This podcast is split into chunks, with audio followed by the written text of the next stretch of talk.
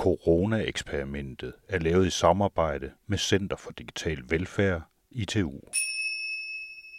Velkommen til en nødradio special og det første program i en serie på seks programmer om forskningsprojektet Hverdagens Digitalisering under coronakrisen.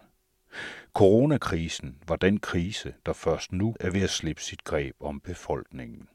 Midt under krisen får en lille gruppe forskere til opgave at registrere nedlukningen af landet og hvad den betød for danskernes digitale liv. De kontakter borgere via digitale platforme og laver interviews efter manualer. Men da forskerne også er offer for samme nedlukning, påvirkes de tilsvarende og udvikler egne symptomer og løsninger på isolationen. Måske er de selv den centrale del af eksperimentet. I denne første udsendelse, der skal du møde Britt Ross Winterreich, professor IT Universitetet i København, og Anders Christian Munk, lektor Aalborg Universitet.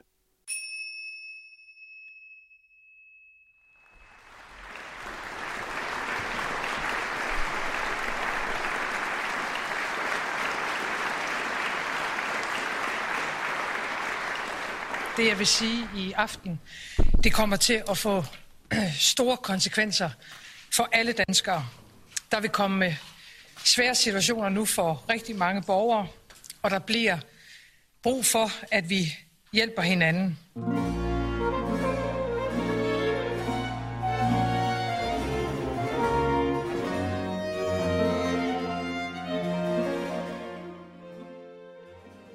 Kan du fortælle en lille smule om dig selv til at starte med? Altså, hvem er du, og hvor gammel er du og sådan noget?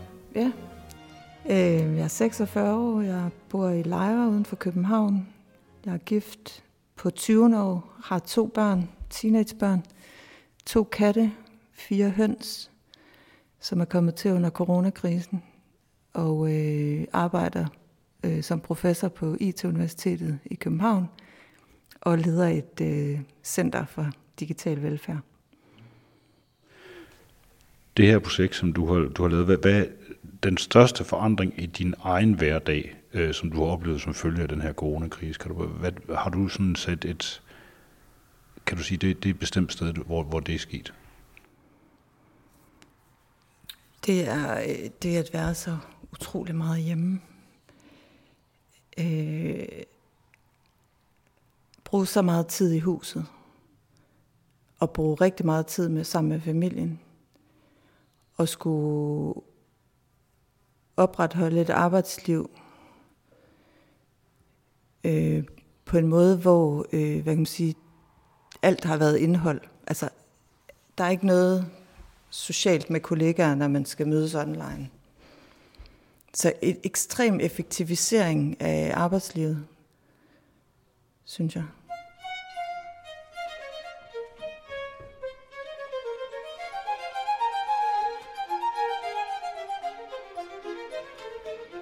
Vi øh, laver et etnografisk arkiv, det vil sige, at vi dokumenterer øh, danskernes digitalisering under coronakrisen, fordi at øh, vi fandt ud af ret tidligt, at det med digitalisering var en helt afgørende ting, øh, og der var nogen, der blev nødt til at se på, hvad øh, folk de gjorde, når de blev kastet ud i den her krise, for, fordi vi skulle holde afstand, og det er det digitale jo så ret godt øh, til.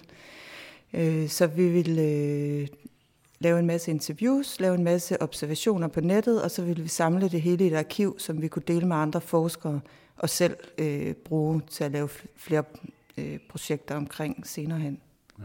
Så målet, kan man sige, det, det er arkivet i virkeligheden i første omgang. Det er det, man, man vil samle noget, mens det foregår. Og det er jo så også, det er jo en idé, der er opstået, går jeg ud fra, mens den her krise i virkeligheden begynder, eller da den starter. Ja, og vi har øh, nogle hypoteser om, at der vil ske nogle måske mindre heldige ting. Altså når alle skal tvangsdigitaliseres, så har vi tænkt, der vil komme ulighed, der vil komme lidelse, der vil komme øh, øh, måske også en masse ny innovation og opfindelser og sådan noget, men hvordan vil det blive fordelt i forskellige samfundsgrupper?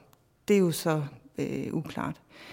Så det, det var sådan nogle af de der konsekvenser, vi gerne ville kunne forske i senere, men for at vi kunne det, så blev vi nødt til at have dokumenteret det. Så derfor er vi sådan på ret altså næsten gammeldags manier øh, gået ud, sådan folkemindeagtigt, øh, gået ud og indsamlet ting, øh, uden at vide, hvad vi skulle bruge det til. Og det er altså i hvert fald for mig ret nyt, fordi man starter altid med nogle forskningsspørgsmål, ikke? og vi havde ikke rigtig nogen. Altså vi havde nogle hypoteser, vi sagde sådan, folk de vil opleve nogle ontologiske forstyrrelser, altså de vil blive rystet i deres grundvold, de vil ikke vide, hvad, at, om den viden, de har, at den, en viden, de kan bruge efter krisen for eksempel. Ikke? Øh, deres øh, kroppe vil blive rystet, fordi de skal sidde så meget hjemme. De vil, de vil blive forstyrret på alle mulige måder. Det, men du siger, at I, I går til den på folkemindesamlingsmanier. Det er det, altså på samme måde, som hvor man bare indsamler simpelthen det hele, eller hvad? Det er det. Ja, altså så vi havde jo selvfølgelig nogle protokoller og nogle metoder, som vi havde forpligtet os på. Øh, vi havde fire protokoller. Vi havde en protokol for interviews, vi havde en protokol for deltagerobservation, for digitale metoder og for øh, noget, sådan nogle mobil dagbøger. Det vil sige en fremgangsmåde, ikke, som øh, vi vil bruge på alle. Øh, samtidig så øh, er det jo også sådan, når man interviewer folk, at der sker alt muligt, så det var jo ikke, fordi vi ikke kunne fravige fra den protokol. Og alle de spørgsmål, der kom løbende, har vi så diskuteret øh, to gange om ugen til møder på Microsoft Teams med hele gruppen. Og, øh, og det er jo også en del af, hvad kan man sige, at, at bruge protokoller, det er også at kunne justere dem en lille smule undervejs. Så bare for at svare på dit spørgsmål, ja, folkemændene samler, men selvfølgelig er det ikke objekter, det, vi kan gå ud og samle op. Det er minder, eller mens de foregår, altså oplevelser, erfaringer, som folk har med krisen. Og det her forløb, det er jo, det er jo også, det har også den karakter, det er jo en blanding af, altså det er jo til dels afgrænset i hvert fald, kan man sige. I er I holdt op med at samle, I er holdt op med at samle ind nu? Vi er ikke holdt op endnu, øh, men vi har skruet kraftigt ned, så vi har lukket ned, mens samfundet lige så stille lukker op, øh, og så fortsætter vi måneden ud. Det gør vi. Så har vi så godt nok fået henvendelser fra folk i andre lande, øh, der kan snakke sammen, fordi at, øh, øh, nu var der lige en, en forsker fra Holland, der skrev her til Mose og sagde, at jamen, de har kigget på sårbare ældre. Øh, kan vi ikke øh, snakke med jer om, hvad I har fundet inden for det område? Og så skal vi jo også, og det har vi også gjort, lavet en procedure for, hvordan kan andre bruge vores arkiv, og øh, hvilke sådan, datasikkerhedsforanstaltninger skal der være, men også bare, vi er jo helt vilde for at tale med andre i andre lande, for at finde ud af, hvad de har fundet, eller også bare andre forskere i Danmark.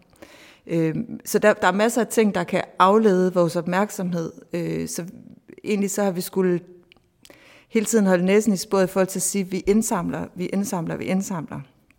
Øh, fordi det er det, vi bygger arkivet.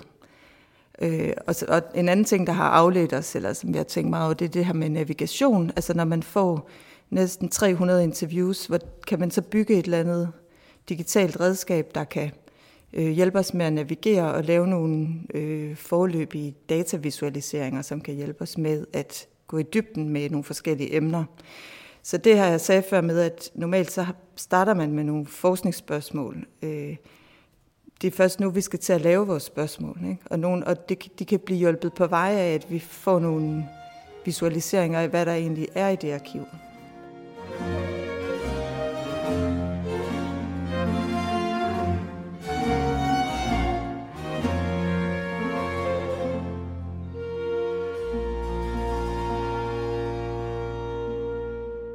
Men jeg har selv deltaget i en øh, påskegudstjeneste og i en øh, klassisk koncert, øh, med, som faktisk var en, en genudsendelse af noget, der var blevet optaget inden, inden krisen. Øh, så det var ret sjovt, fordi øh, det var sådan noget ret smalt, tidlig musik, og øh, der var den her optagelse, men den var ikke blevet sendt endnu, og så valgte de så at gøre det til sådan en corona-koncert. Men der sad publikum, og, og det var enormt underligt at sidde og være til en koncert, hvor der var publikum, som var online, øh, og man havde meget tydeligt den her følelse af, at jeg er kun til den her koncert, fordi at jeg ikke kan komme til koncerter. Men alle de der mennesker sidder der. Og så var der det der chatspor ved siden af, hvor folk siger, hej fra Singapore, og jeg tjekker ud nu, nu er klokken det og det i Amsterdam. Øhm, så man havde altså de der øh, andre folk, som var med sammen med mig som publikum at forholde sig til, men i sådan forskudt i tid. Øhm, og så den der påskegudstjeneste, det var jo fordi, det startede lige omkring påsken, og vi havde det sådan, det her det er første gang i, i kirkens historie, at man ikke kan samles i kirkerne under påsken. Og så sidde inde i sin stue og, og følge med på en livestreaming øh, fra præstens stue øh, via Facebook, og ens børn kommer rendende forbi og siger, sluk for det lort, og vil høre hiphop, og det er sådan, altså alle de der ting har vi fået skrevet ned, ja.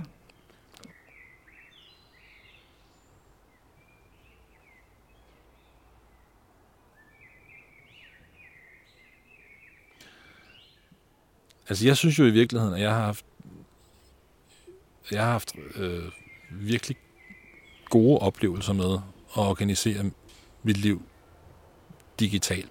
Øh, jeg har ikke prøvet før at skulle undervise 40 mennesker, eller skulle øh, øh, lede et forskningsprojekt med, med 10 ansatte, øh, uden nogensinde at møde dem. Øh, og jeg, det der med, at, at øh, man kan sgu mere. Øh, jeg kan i hvert fald mere. Og være mere produktiv og få mere ud af, måske være mere fokuseret øh, med sådan en, en digital platform, end jeg havde troet. Altså, øh, når jeg er usikker på, hvor meget det er noget, jeg vil tage med mig, så er det fordi, jeg, jeg er også i tvivl om, hvad vil det betyde, når det ikke længere er en nødvendighed for os alle sammen at sidde på Teams? Altså, vi har jo levet i, i, nu i to måneder, hvor vi alle sammen har været hypermotiveret for at sidde på de der digitale platforme. Øhm, og gode til at spørge ind om, hvordan går det hjemme hos dig? Og, du ved, altså. Men når, der er en, når det skal konkurrere med en, en analog virkelighed, øhm, hvor folk måske er mindre motiveret for det? Det, her, det synes jeg, jeg har svært ved at sige nu. Øh, men det vil jo måske vise sig.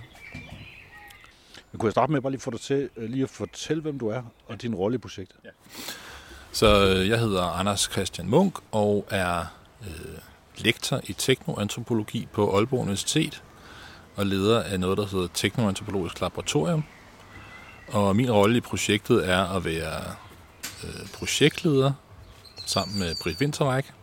Og øh, så står har jeg også øh, mit særlige bidrag til projektet er nok at stå for den del, der handler om digitale metoder, det vil sige at bruge øh, computere til at finde spor af, hvordan folk har øh, opført sig digitalt i forbindelse med coronakrisen. Kan du fortælle mig, hvordan gør man det? Det er jo noget med, hvordan, som jeg har forstået det, også at sætte nogle, øh, nogle scrapings og sådan noget op rundt omkring på nettet, altså så man ligesom søger efter nogle bestemte ord. Ja. Så øh, ja, du, det er jo, man gør jo det, du siger der. Øh, vi har så haft nogle lidt særlige krav til det i den her sammenhæng. Man kan sige, øh, ofte så samler vi så nogle datasæt, fordi vi bare er interesseret i, du ved, hvad har den politiske debat handlet om i forbindelse med, ja, det kunne i det her tilfælde coronakrisen, men det kunne have været alle mulige andre situationer. Øhm, men nu har formålet i det her tilfælde jo været at finde frem til øhm, mennesker, som vi kunne interviewe, eller Øh, begivenheder, vi kunne deltage i, som var øh, interessante for projektet i den forstand, at der var nogen, der havde fundet på at gøre et eller andet digitalt som erstatning for en hverdag, øh, der var forsvundet på grund af coronakrisen. Øh, så det har været knap så automatisk i den her. Altså normalt ville vi bare sætte, sætte en computer til at samle en hel masse tweets øh, om en eller, anden, en eller anden sag, ikke? altså Black Lives Matter eller corona, eller det er sådan set underordnet. Men i det her tilfælde har vi været mere håndholdt, så vi har haft en hel masse forskellige øh, det, vi kalder protokoller i gang, eller man kan også bare sige opskrifter i gang, som vi sådan har kørt kontinuerligt hver uge øh, på forskellige medier. Altså der er nogen, der har siddet for eksempel og scrapet, hvad søger danskerne på på Google, ikke? Øh, og der, har det vi faktisk holdt øje med sådan fra time til time. Øh, hvad, er der noget, der ændrer sig? Man opdager måske pludselig, at pludselig er der i øh, de der top søgeresultater, er der nogen, der giver sig til at lede efter sådan en, en platform, der hedder Ninja, hvor man mødes og ser på øh, online spil. Øh, pludselig ryger den op i de øverste søgeresultater. Ikke? Okay, det er et clue for os, fordi så går vi hen og prøver at finde ud af, okay, hvad er det, der foregår på den der platform? Er der nogle begivenheder, vi kan deltage i? Er der nogle informanter, vi kan rekruttere osv.? Ikke? Så det er et eksempel. Et andet eksempel er, at vi bare holder øje med, hvad bliver der sagt om corona på dansk på Twitter, og så bruger vi nogle øh, algoritmer til at, til at sortere det i nogle emner, øh, sådan at vi kan se, okay, der er ligesom en masse forventelige emner, noget med Sundhedsstyrelsen og reglerne for, hvor du må færdes, og hvor mange du må samles, og alt sådan noget. Og så kan der være emner, som er mere overraskende, altså hvor gymnasieelever holde fester og sådan noget. Øhm, og der er det så de emner, vi prøver at gå efter. Og så vi, på den måde har vi siddet og kigget på Instagram, på Facebook, på Reddit, på Twitter, på alle mulige medier, øhm, for at prøve at holde øje med, er der, noget, der, er der noget, der overrasker os? Og når jeg siger hold øje med, så mener jeg helt kvalitativt. Altså, så der er simpelthen siddet folk og monitoreret de der signaler, og hver gang der var et eller andet, de synes så spændende ud, vi har haft syv studenter med hjælp af siderne til at holde øje med det, så er det ligesom kastet den videre til nogle af vores etnografer, som så har ja, opsporet, opsporet det for at se, om det var noget, vi kunne bruge til noget. Ikke? I har dybest set aflyttet hele internettet efter ting. Ja, det kan man godt sige. Vi ja. kan godt kalde det aflyttet. Ja. altså man kan sige, øhm, aflyttet i den forstand, at, at vi henvender os så selvfølgelig til folk, hvis vi vil bruge det sådan noget, og så spørger vi dem, om, om de kunne tænke sig at være med. Så, så det er en, en aflytning, der ender i, en, uh, i at blive afmaskeret, kan man sige. Ja. Men I har så deltaget også. I har brugt det blandt andet til at finde, finde nogle events, I, I kunne ja. vælge at gå og deltage i. Kan du give nogle eksempler på nogle af dem? Ja. Så øhm, der, nu finder der, der har jo altid været øhm, virtuelle events, øh, webinars og sådan noget, men der er jo, det, det er jo blomstret gevaldigt op øh, under den her lockdown. Både fordi folk har haft et behov for at øh, ses med mennesker, øh, de ellers ikke kunne ses med, men også i nogle tilfælde, fordi øh, virksomheder har været nødt til at finde ud af, hvordan de kunne øh, holde deres forretning i gang ved at mødes med deres kunder på nettet. Øh, så noget af det, vi har set rigtig meget af, for eksempel sådan noget som virtuelle vinsmagninger, eller ginsmagninger, eller sådan noget, øh, medlevningskurser. Og det er faktisk et godt eksempel på, hvordan det kan være mange forskellige ting, fordi i nogle tilfælde, så er det jo folk, der har behov for at mødes, øh, uden at mødes, altså en erstatning for en social cirkel, Øh, og i andre tilfælde, der har det simpelthen været øh, øh, vinhandlere, der, har, der ikke har kunnet øh, opretholde deres forretning, uden at, at have en mulighed for at, øh, afholde de der vinsmagninger, så man så skulle bestille en pakke, hvor der, ved, så, øh, så ankommer der noget vin hjemme hos dig, og så skulle du så åbne det på Facebook, ikke? virtuelt sammen med nogle andre mennesker. Og det er jo sådan en måde at holde en forretning i gang på. Ikke? Men det er jo, ellers er de der begivenheder, de spænder jo bredt, ikke? at der er Øh, jeg tror, det virtuelt blomstermarked i Tønder, var der nogen, der var med til, ikke? og der har folk, der har været til virtuel terapi, øh, virtuel yoga, øh, virtuel fester, virtuel introaften på efterskole, øh, øh, virtuel kurser, altså virtuel undervisning, øh, virtuel borgermøder, øh, kommuner, der har skulle finde ud af, hvad skal vi gøre med et eller andet i, i Hørsholm, eller hvor det nu har været. Øh, vi må mødes med borgerne på et Zoom-møde, ikke? Øh, og så er der selvfølgelig alt det, som vi ikke har. Det, det interessante har jo egentlig bare været at finde ud af, hvad er det, der øh, som folk har synes egnet sig til, eller kunne øh, afholdes virtuelt. Så det er jo egentlig har været vores første spørgsmål. Hvad er egentlig øh, variationen, eller, eller udvalget, øh, hvad, hvad, der, hvad der, der kan virtualiseres? Ja, i virkeligheden. Hvad er det, der kan digitaliseres? Ikke? For det siger jo også noget om, hvad der ikke kan. Altså, ikke? Øh, det, er selvfølgelig, det siger det selvfølgelig ikke noget om i sig selv, men det er jo en af de ting, vi finder ud af ved at interviewe folk. Ikke? Ja. Øhm, hvor er det folk har været har følt, at de medier har tilbudt dem en mulighed, og hvor er det, øh, man kan sige, det man kortlægger, det er jo virkelig også, hvem er det, der har fået magt til, kan man sige, at, at definere, hvad det digitale coronaliv skal gå ud på. Ikke? Ja. Øh, og så er der alle dem, der ikke har haft den mulighed. Det er måske nok lidt, øh, lidt præmaturt at spørge, men altså, hvem er det, der har fået magt til det? Ja, det er som du selv siger, præmaturt i den forstand, at vi har ikke haft tid endnu til at analysere materialet. Vi har jo nogle idéer allerede, kan man sige. Øhm, og vi kan tage skolen som et eksempel. Altså der er det jo ret tydeligt, at det er... Øh, det er jo nogle af dem, som er, øh, som er vante med nogle af de her digitale platforme, som, som pludselig kvæg den kompetence også har fået lov til at sætte en pædagogisk agenda, hvor man måske normalt ville have sagt, okay, det er jo øh, nogle mennesker med nogle bestemte pædagogiske kompetencer, der skal sætte den agenda, men nu er det faktum, at man for eksempel bare er øh, super god til Zoom, øh, faktisk også med til at betyde, at, at man... Øh, at man også skal bestemme, hvordan der skal undervises i dansk, ikke? eller i matematik. Øh, man kommer til at sætte en, øh, stat, altså være eksempel, øh, som andre skal følge. Ikke? Så det, øhm. det store kørekort i øh, sociale medier og den slags ting, det er pludselig noget, der kan være nyttigt. Simpelthen. Ja, det er i hvert fald vores, det er vores fornemmelse lige nu, ikke?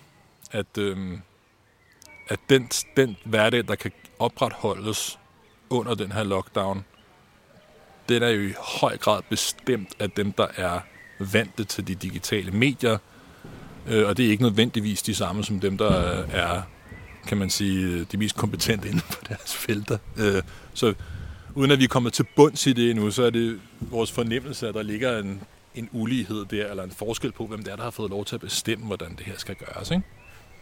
Det lyder meget sådan. Ja.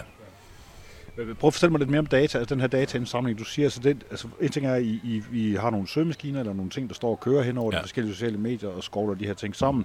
Så er der igen nogen, der reagerer på dem for at finde begivenheder, for eksempel. Ja, øh, faktisk er... Altså, der er selvfølgelig et kvalitativt lag, altså, eller et manuelt lag, hvor øh, vi sætter os ned og kigger på de her begivenheder og spørger os selv om to ting i virkeligheden. Er det Vi spørger selv om to ting. Er det, øhm, øh, er det, handler det her, har det her en digital vinkel? For det har været projektets præmis.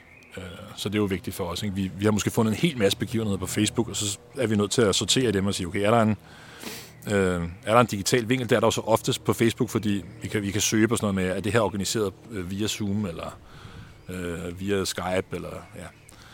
Øhm, og så har det andet spørgsmål været, er det, at har vi en fornemmelse af, at det her det er noget, som er øh, nyt under coronakrisen. Ikke? Vi, altså, øh, eftersom projektet interesserer sig for, hvad der øh, er opstået som en konsekvens af lockdown, øh, så har den manuelle sortering også gået ud på at sortere de ting fra, som kan man sige, som hele tiden har været der. Øh, men som, altså, der, er, det kan være en webinar-serie, et kursus i et eller andet øh, IT-system eller et eller andet, som hele tiden har kørt som en webinar. Det er jo ikke, øh, der er jo ikke noget nyt i det under coronakrisen, så det har vi ikke nødvendigvis taget med. Øhm, men bare i forhold til det med begivenhederne, har det jo været en, en af de ting, vi har været ret øh, opmærksomme på, er det der med, hvordan vi får... Hvis jeg bare sidder øh, og søger på, øh, på Facebook på begivenheder, så får jeg jo foreslået ting, der passer til mig som person. Så vi har lagt noget energi i at prøve at at snyde Facebooks øh, recommender systems. Så for eksempel at prøve at lege, at vi var personer, der var boede andre steder i landet, eller havde andre præferencer.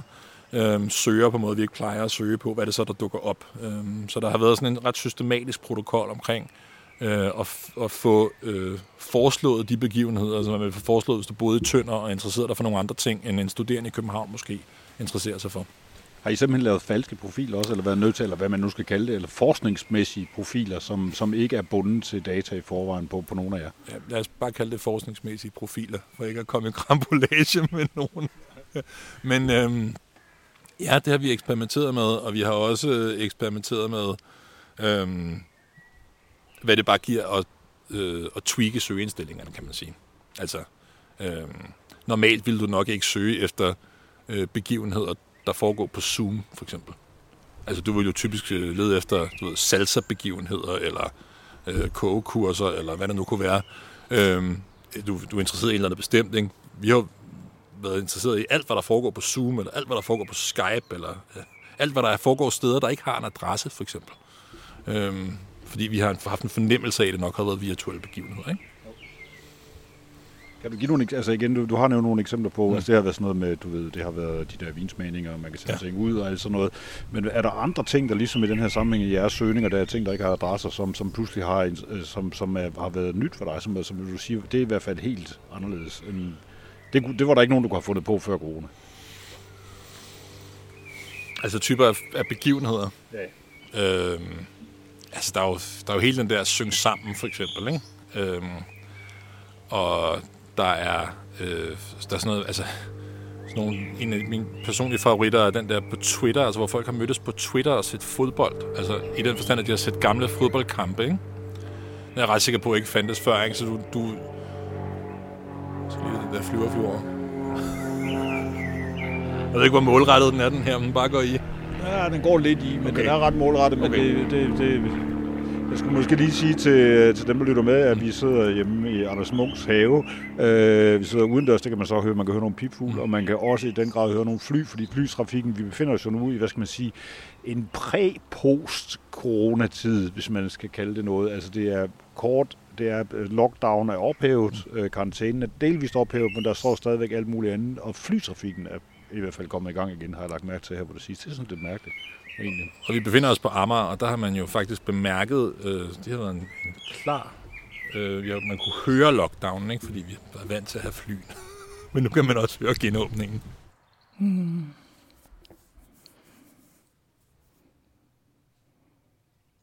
Altså, jeg synes, det, det der med, at der ikke kunne komme folk ind i huset, det har været vildt underligt.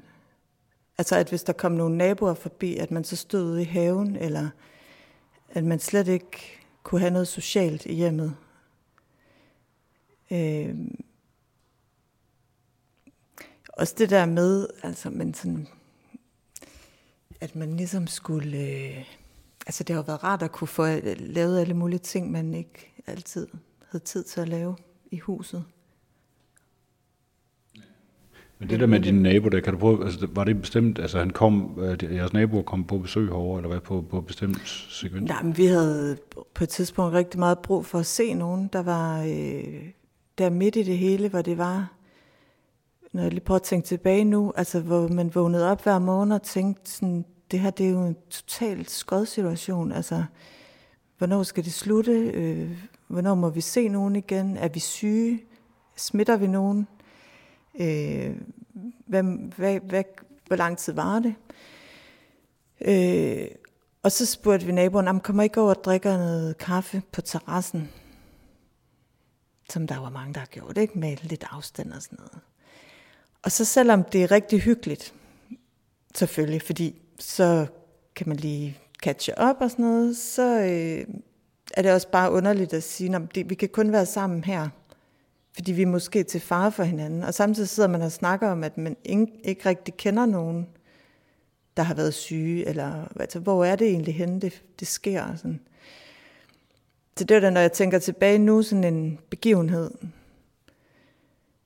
øh, der var behagelig og ubehagelig. Altså den der lidt, øh, altså, eerie det har vel været generelt, synes jeg, det synes jeg selv, altså for hele den her oplevelse, at der har været, fra det øjeblik, hvor landet ligesom lukker ned, og man siger nu det her, så får man, så bliver alting, får ligesom en undertone. Det er lidt ligesom, når man kigger på en, i gyserfilm, der lægger de tit sådan en, en dyb basstone ned under det hele, når det bliver meget uhyggeligt. Det er ligesom om, at den her tone, den har været permanent under hele den her periode. Mm. Altså selv når man synes, det her det er egentlig meget hyggeligt, mm. så har man stadigvæk den her fornemmelse. Mm. Er det også din oplevelse? Ja, fordi efterfølgende så tænker jeg på, hvorfor har vi egentlig ikke set flere? Fordi vi har savnet øh, at have det rart med andre mennesker. Ikke? Øh, netop fordi, at arbejdet også bare var sådan ret sådan optimeret hele tiden. Der var øh, altså alt samtale med kollegaer har været med indhold. Hvorfor er det så ikke, at man ikke... Altså, jeg har også gået ture med folk, og jeg er også mentor for nogle øh, folk, som har været herude, og så har vi gået nogle lange ture. Og fint, altså hvor man, hvor man kunne blande lidt. Men når jeg tænker tilbage på den der terrasse oplevelse, så kan man sige, at man kunne da bare have spist sammen og sidde udenfor, men der var den der undertone af, at man næsten heller ikke rigtig orkede det, fordi at det ikke var det, det plejede at være. Måske. Der er vel også en fornemmelse af, at man ligesom går i en eller anden form for øh, sådan, hvad kan man kalde det, man går i sådan en eller anden form for, for sådan en, en sådan hypersons tilstand i virkeligheden, hvor man sådan venter på, at der er et eller andet, der skal holde op. Måske. Ja. Men jeg tror, det hedder hibernere, tror jeg, det hedder. Det er ikke sådan noget, bjørne gør. Dvale. Dvale, ja. Jo. Og så er jeg så, så blevet omvendt, at pludselig var der nogle kvinder, der sagde herude, skal vi ikke tage på en cykeltur? Hvad med i overmorgen? Det kunne alle så godt. Og det er jo aldrig sket før. Altså, du har jo ikke nogen kvinder i 40'erne, der ikke skal noget i overmorgen. Altså, det er jo helt umuligt.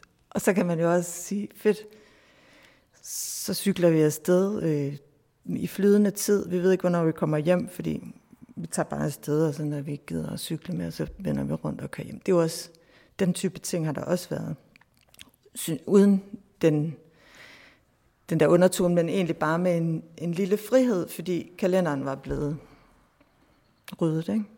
Så det var også øh, der, hvor dvalen, i hvert fald på kalendersiden, har sat ind. Ikke? Det her med digitale medier, øh, som, altså du arbejder, du er vant til at arbejde med computer, du sidder med et job, hvor du er med IT på alle mulige kanter, du har en computer. Hvordan er dit forhold til, øh, hvad skal man sige, den IT, du normalt bruger, hvordan har det ændret sig under det her? Øhm, jeg er blevet meget mere træt af det. Altså jeg er blevet træt af at åbne min computer. Hvor det normalt er en glæde for mig, fordi jeg glæder mig til at lave det, jeg skal lave på min computer. Jeg kan godt lide at åbne min computer. Det gør mig faktisk ret glad. fordi det der, altså, der kan jeg løse nogle opgaver, og øh, sådan, det giver god mening. Men der har bare været for meget, der er blevet bokset ind i den der skærm.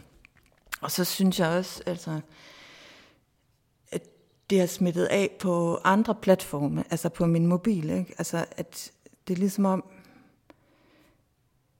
jeg er bare gået all in, altså på sociale medier, og øh, det er bare, øh, hvor jeg normalt tænker ret meget over at skal have nogle analoge timer hver dag altid gjort det med børnene. Aldrig arbejdet, når de, da de var små, når de var der, og gad simpelthen slet ikke have skærm ind i det øh, rum. Så er det bare hele tiden til stede nu, og der er altid en mulighed for at arbejde. Der er altid en mulighed for at være i kontakt med nogle sociale medier. Så, og jeg har også haft det behov. Så det er også igen den der meget ambivalente sådan, jo, det, det er dejligt nemt, fordi jeg forvejen bruger den, men, jeg har, men det har taget glæden ud af nogle ting, at alt skulle foregå der. Har du også kunne se det der, man får de der på, øh, i hvert fald på iPhones, der får man sådan en, sådan en ugenlig rapport om, hvor meget tid man har brugt online? Nej. Den har du ikke kigget i? Nej, men jeg ved godt, det er rigtig meget. Altså jeg oplevede stigninger på mit eget vedkommende på, altså det var noget med altså på sådan daglig forbrug, der steg med i hvert fald to og en halv time, tror jeg. Eller sådan noget ja. den stil lige pludselig. Fordi man havde den i hånden hele tiden, og skulle altid lige følge med i et eller andet. Og det var pludselig også helt okay. Det gjorde alle. Jamen ikke bare helt okay, det var nødvendigt det. Altså, det var det, jeg synes, der er... Det var ligesom om, det jeg oplever hos mine teenagebørn, jamen det er nødvendigt. Øh, som vi jo så hele tiden diskuterer, er det nødvendigt? Den, er, den diskussion er blevet helt suspenderet. Fordi jeg har selv følt, det var nødvendigt. Kan man sige, du, altså det der med at bruge digitale medier til at holde fast i hverdagen, øh, som er et udtryk der, det er jo det er vel virkelig det, man kan sige, du, du har gjort med at, med at holde fast, klamrer dig til din telefon konstant, mens det foregår. Det er det, der, det, det, er det, der er sket, du har holdt fast i hverdagen ved at kigge i din telefon. Mm, det ved jeg egentlig ikke, om man kan sige. Altså min hverdag har ikke ændret sig så meget, fordi jeg allerede arbejdede meget hjemme. Og øh, det, der er ikke så mange folk her på landet, som der er i byen. Vi har ikke så mange caféer. Der er faktisk ikke nogen. så det, men lige præcis det der med, at du selv siger, at det pludselig går op for dig, at du sidder med din telefon konstant under den her krise, og du sidder med, hver gang du åbner din computer, så tænker du også, at det, er sådan, ja. det føles ikke Ja, det er så... fordi, jeg har et behov for at dele ting med folk, ikke? Og, og det, det har jeg brugt. Så på den måde har jeg holdt fast i hverdagen, ved at holde fast i mennesker. Øhm, eller prøvet at hive dem ind i min verden ved hjælp af sociale medier.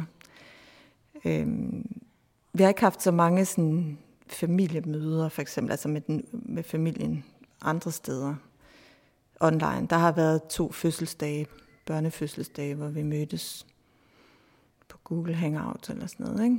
som ikke var nogen, hvor vi prøvede at lave noget quiz og sådan nogle ting. Øh, altså udmærket, men det dækker, dækker jo ikke behovet. Nå, men jeg vil sige, at det der med at mødes på Twitter og se fodbold, øh, der har jo ikke været, der har ikke været spillet fodboldkampe, men der ligger jo gamle kampe på YouTube, ikke? Og så aftaler man, om, og, øh, at man ser den kamp øh, hver for sig øh, på et eller andet tidspunkt, og så tweeter man ligesom i real time om den der øh, kamp. Ikke? Altså nu kommer det der mål, eller kan du huske, øh, om lidt sker det der, og det var alligevel også en god aflevering og sådan noget. Ikke? Øh, for det er jo ikke nok bare at sidde og se fodboldkampen, det er også det der med at se den sammen med nogen, ikke? som man ikke kan se den sammen med. Øh, det synes jeg er et ret sjovt eksempel på noget, der er i hvert fald en, man tager noget, der i virkeligheden er ret banalt, men så bruger man de der medier på en kreativ måde. Ja. Det er jo retrofodbold. Ja, præcis, i virkeligheden. Ja. Det, det, det, det må sige så være et nyt begreb. Ja. Øhm, hvad, har der, hvad har der mere været? Øhm, i, I forhold til det med de at synge sammen aftener, så har det også det har været sjovt at se, hvordan der er, der har været sådan en, vi har bemærket en forskel mellem de begivenheder, som er øh, som har karakter af sådan en envejskommunikation. Ikke? Øh, virtuel gudstjenester for eksempel. Øh, du er... Øh, du, du tuner ind live, men i virkeligheden kunne det lige så godt have været i radioen eller i tv, øh, at du så det. Det bliver så bare også streamet på sociale medier. Ikke? Øh, versus dem, hvor, øh, hvor du skal... Øh, hvor du deltager aktivt i noget. Og så er der de sjove mellem, øh, altså for eksempel fordi du ja, sidder og tweeter med nogen om at se en fodboldkamp, og så er der de sjove mellemting, som er i virkeligheden er på mange måder burde finde sted som envejskommunikation. Vi har for eksempel haft nogen, der har deltaget i sådan nogle virtuelle korprøver, Øhm, og jeg er godt klar at alle har sikkert set de der videoer, hvor øh, man på en eller anden mirakuløs vis har fået en masse mennesker til at synge samtidig øh, fra hver deres stue. Eller eller andet. Altså, det er jo sindssygt svært teknisk. Altså, så langt de fleste af de her ting, de finder jo sted på den måde, at der står en korleder et eller andet sted og instruerer ud i det bare ingenting i et Facebook-event, vidende, at der sidder nogle kormedlemmer rundt omkring og synger med, men kan ikke høre, hvad de laver, og de kormedlemmer kan ikke høre hinanden alligevel så deltager de, og så, le, så leger de, altså øh, øh, vores, en af vores øh, videnskabelige assistenter, Morten, fortalte, at han havde været til sådan en korprøve og blev spurgt, da han dukker op, ikke? så bliver han spurgt, jamen, øh, når du er til nord, vil du være min sidekammerat? Ikke? Og han er helt, hvad vil det egentlig sige at være sidekammerat? Altså, det er jo fordi, det er sådan, man gør til en korprøve, så kan man jo sidde siden af hinanden, ikke? og det har, det har absolut ingen betydning sådan i praksis, men man aftaler alligevel, at nu sidder vi ved siden af hinanden, ikke? og du kan ikke høre den person, og Øh, og det, det gør i ikke nogen forskel. Du sidder bare og synger hjemme i din egen stue, men, men folk gør meget ud af at, at, at genleve det der eller udspil, det ritual, der nu er omkring korprøve, selvom det sådan teknisk set egentlig bare er en livestream i en vej, en vej fra korlederne ud til de der deltagere. Ikke? Altså det har jo, øh, for bare at give det, altså en af de ting, vi har været, vi har været interesseret i at rekruttere informanter også til vores interviews. Øh, og, og der har de her digitale aflytninger, hvis vi kalder dem det, øh, der har de jo spillet den rolle, at vi har for, forsøgt at bruge dem til at komme i kontakt med nogle informanter, som, vi, øh, som, som faldt uden for vores netværk. Så vi ville jo gerne finde folk, som på en eller anden måde havde været tvunget til at, at, at genordne sig øh, digitalt øh, som en konsekvens af corona. Øh, og vi har også haft sådan løbende idéer om ved, områder, vi måtte prøve at dække. For at give et eksempel, gymnasierne for eksempel, gymnasieelever. Øhm, så der gjorde vi på et tidspunkt det, at vi, vi, vi fulgte simpelthen debatten, der kører på forskellige sådan, gymnasie-Facebook-sider. Fulgte vi den debat, der kørte. Og når jeg siger fulgte den, vi høstede simpelthen teksten, øh, alt hvad der bliver sagt, øh, og så, så prøvede vi at finde mønstre i det, og så kan man se sådan noget, okay, der er en del af den diskussion, som handler om, hvordan man får holdt fester, og der er en del af den diskussion, som handler om, hvordan går det med at øh, med virtuel undervisning, øh, og der er en del af den, der handler om, altså hvordan undgår man at blive smittet. Og, så, vi kan, man kan ligesom se sådan forskellige bekymringer eller emner, som optager øh, du ved, folk, der er interesseret i gymnasieskolen som en del af, af, af corona. Det har vi jo så brugt til at sige, okay, måske skulle vi så prøve at gå målrettet efter nogle informanter, der kunne fortælle os noget om det. Ikke? Lad os prøve at interviewe nogle gymnasieelever, som, som, som har en holdning til det der med fester, eller lad os prøve at interviewe nogle gymnasieelever, som har en holdning til det der med, hvordan der skal faciliteres undervisning osv. Og, Øh, og der har vi jo så kunne gå tilbage i den data og finde frem til nogle, nogle mennesker, vi har kunne kontakte og spørge, om de ville være med. Ikke? Øhm, og vi har, vi, har, vi har prøvet tilsvarende ting på... Nogen, det, det, det, der, det, det var et eksempel på noget, der fungerede godt. Så har vi prøvet at, for eksempel... øh, vi har også prøvet på Instagram at følge, hvad der er folk Instagrammer om corona. Øh, det har vi ikke fået så særlig meget ud af. Altså, der har været, øh, selvom Instagram er et digitalt medie, så det folk øh, lægger mange billeder op af, er øh, deres analoge. Det er det, der er Instagrammable. Ikke? Det er en kop kakao med marshmallows i foran pejsen i sommerhuset. Ikke? Altså, jeg er gået offline og holder mig væk fra verden nu her under coronakrisen og lægger det på Instagram. Men i virkeligheden er der ikke nogen... Altså, det er faktisk, folk øh, praler med deres... Øh, deres analoge liv ikke? på Instagram. Så det er ikke, der har vi ikke kunnet finde frem til sådan nogle specielt interessante digitale genordninger af hverdagen. Men øh, vi, har, vi har forsøgt, ikke? vi har ligesom kigget os omkring. Jeg kunne godt lide den der tilbagekomst til Flow TV, eller det der med, at man kunne sidde og se på nogle ting, mens de skete, for eksempel de der pressemøder.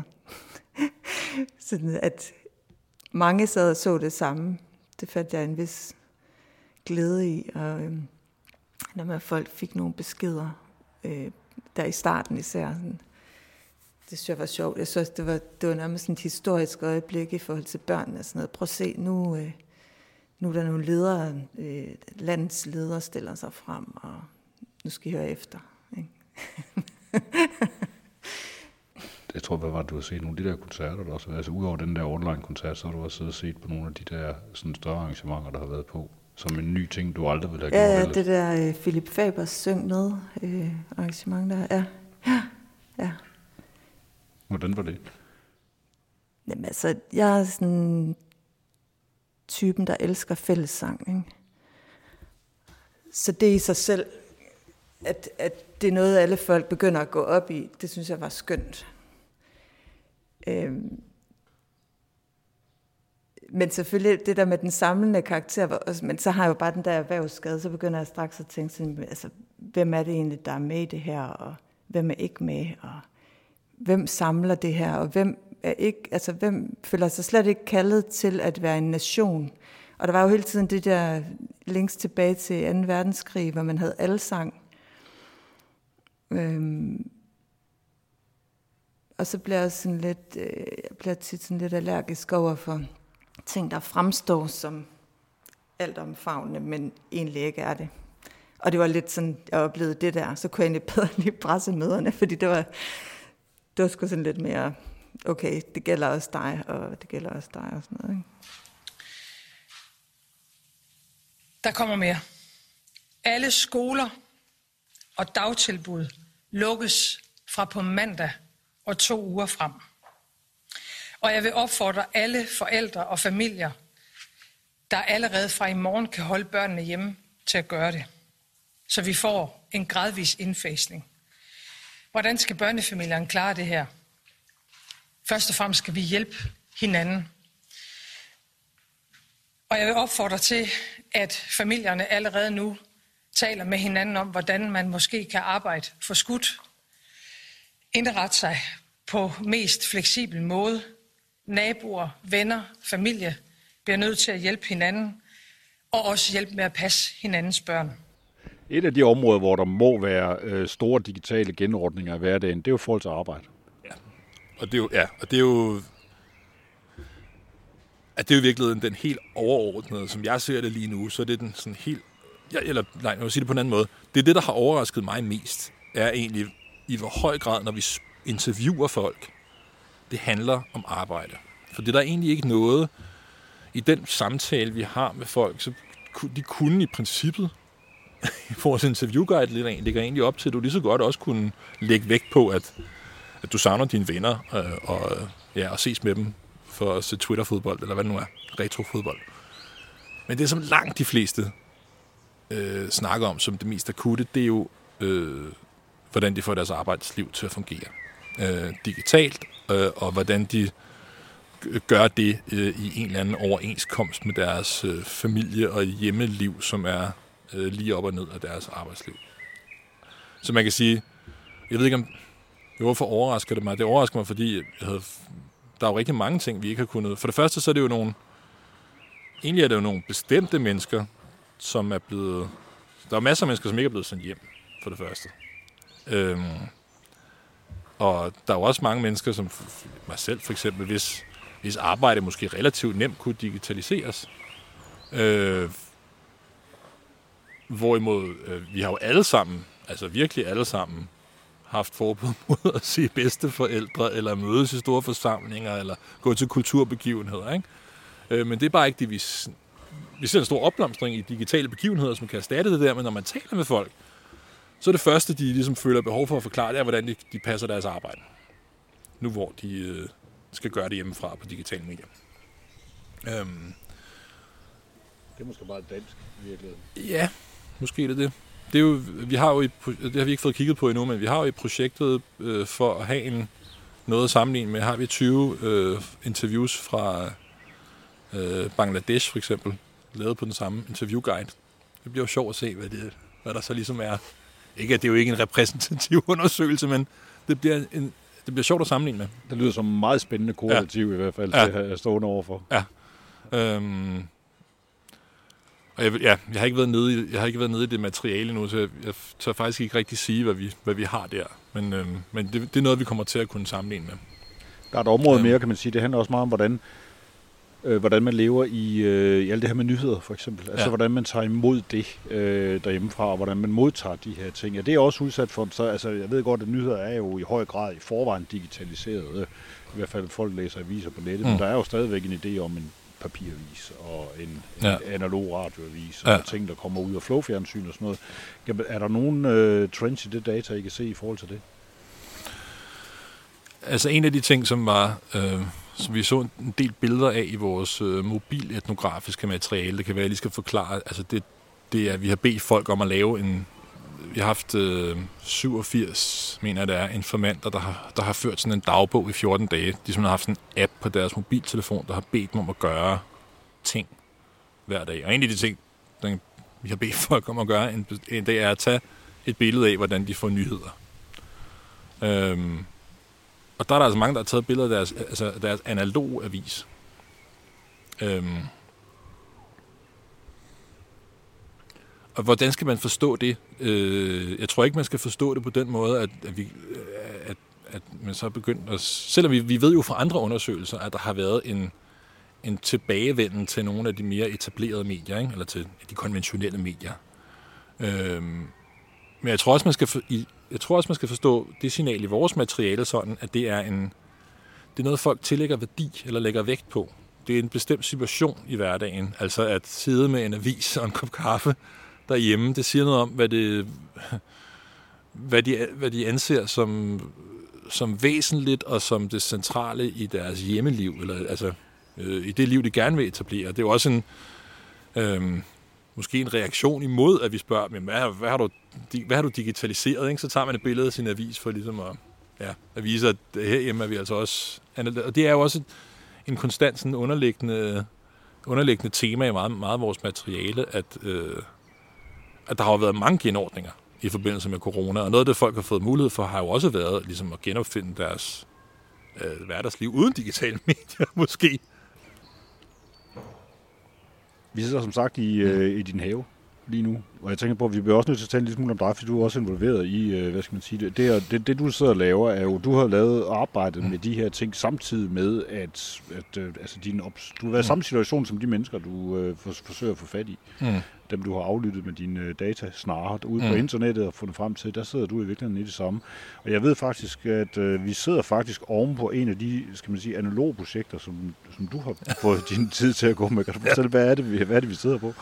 Jamen, vi sidder jo ovenpå en, øh, en rustikt anlagt fliseterrasse, kan vi sige. Altså, det er i hvert fald en fliseterrasse, der er blevet til øh, under coronakrisen. Om den er lige, kan man jo så diskutere, men, øh, men den rep, udover at den selvfølgelig er øh, det interesse, så har det også været en, en adspredelse, øh, fandt jeg ud af, at det var, en, det, var, det var noget, jeg gik ned og gjorde, når jeg havde været på Teams for længe.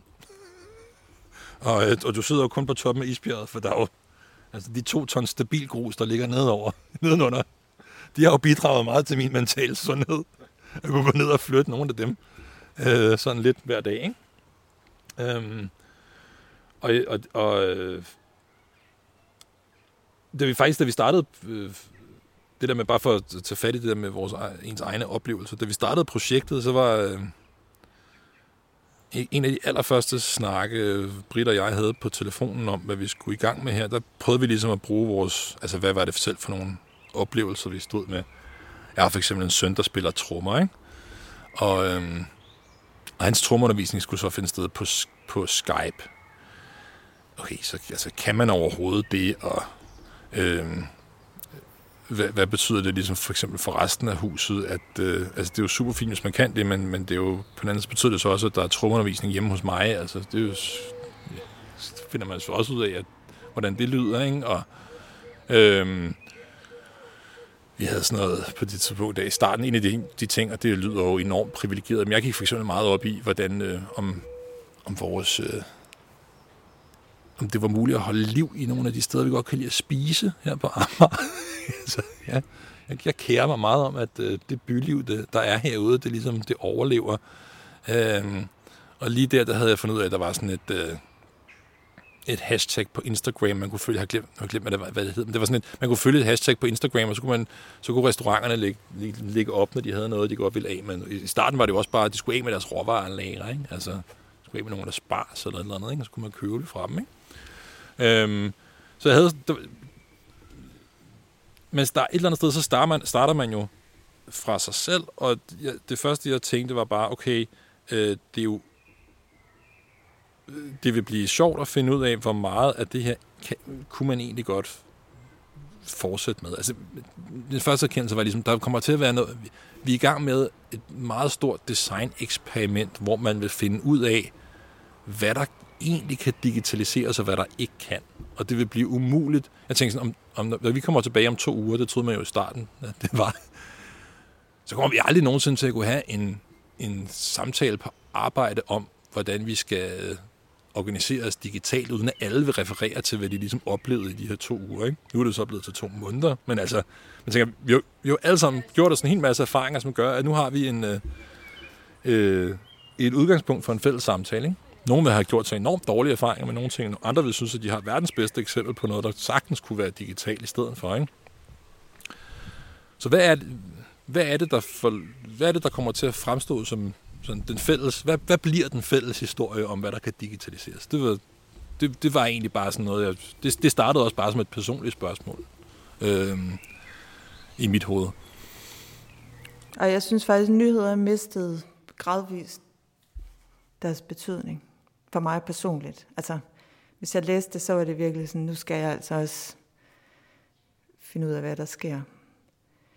Øh, og jeg havde sådan ikke så meget tillid til DR undervejs. Også. Altså som tiden skred frem, så begyndte jeg sådan, hvor mange journalister er der egentlig på arbejde, og hvad, altså, hvor er det egentlig, de får deres nyheder fra? Hvad er det egentlig, de vælger? Og, altså, jeg blev så mere skeptisk, hvor det var rart i starten at være sådan on board Mette Frederiksen, og, og den måde, hun gjorde det på. Og så, så, så det, er også, det har måske også noget at gøre med, hvorfor var folk ikke så, altså det vi umiddelbart kan se i arkivet, hvorfor var folk ikke så rystet i deres, øh, altså, jo i deres praksis, men ikke måske eksistentielt i starten. Måske er det, hvorfor er det værre nu? Ikke? Og, det, og det gælder selvfølgelig ikke alle. Igen er det det der med, at der var en masse problemer med fængslerne, der var en masse problemer på krisecentrene, der var en masse problemer med socialt udsatte og det der fald i indberetninger, som også er kritisk og sådan. For den der øh, middelklasse dansker, tror jeg, genåbningen er, er mere, øh, rykker mere ved, ved, ved livet og livsvalg, og hvor, hvad skal jeg tage med, og hvad skal jeg, hvordan har det her ændret mig, de der spørgsmål. Det tror jeg. Jeg ved det ikke. Fordi der var ikke så mange valg, altså der var ikke så meget at tage stilling til i starten. Vel? Du var udsat for noget.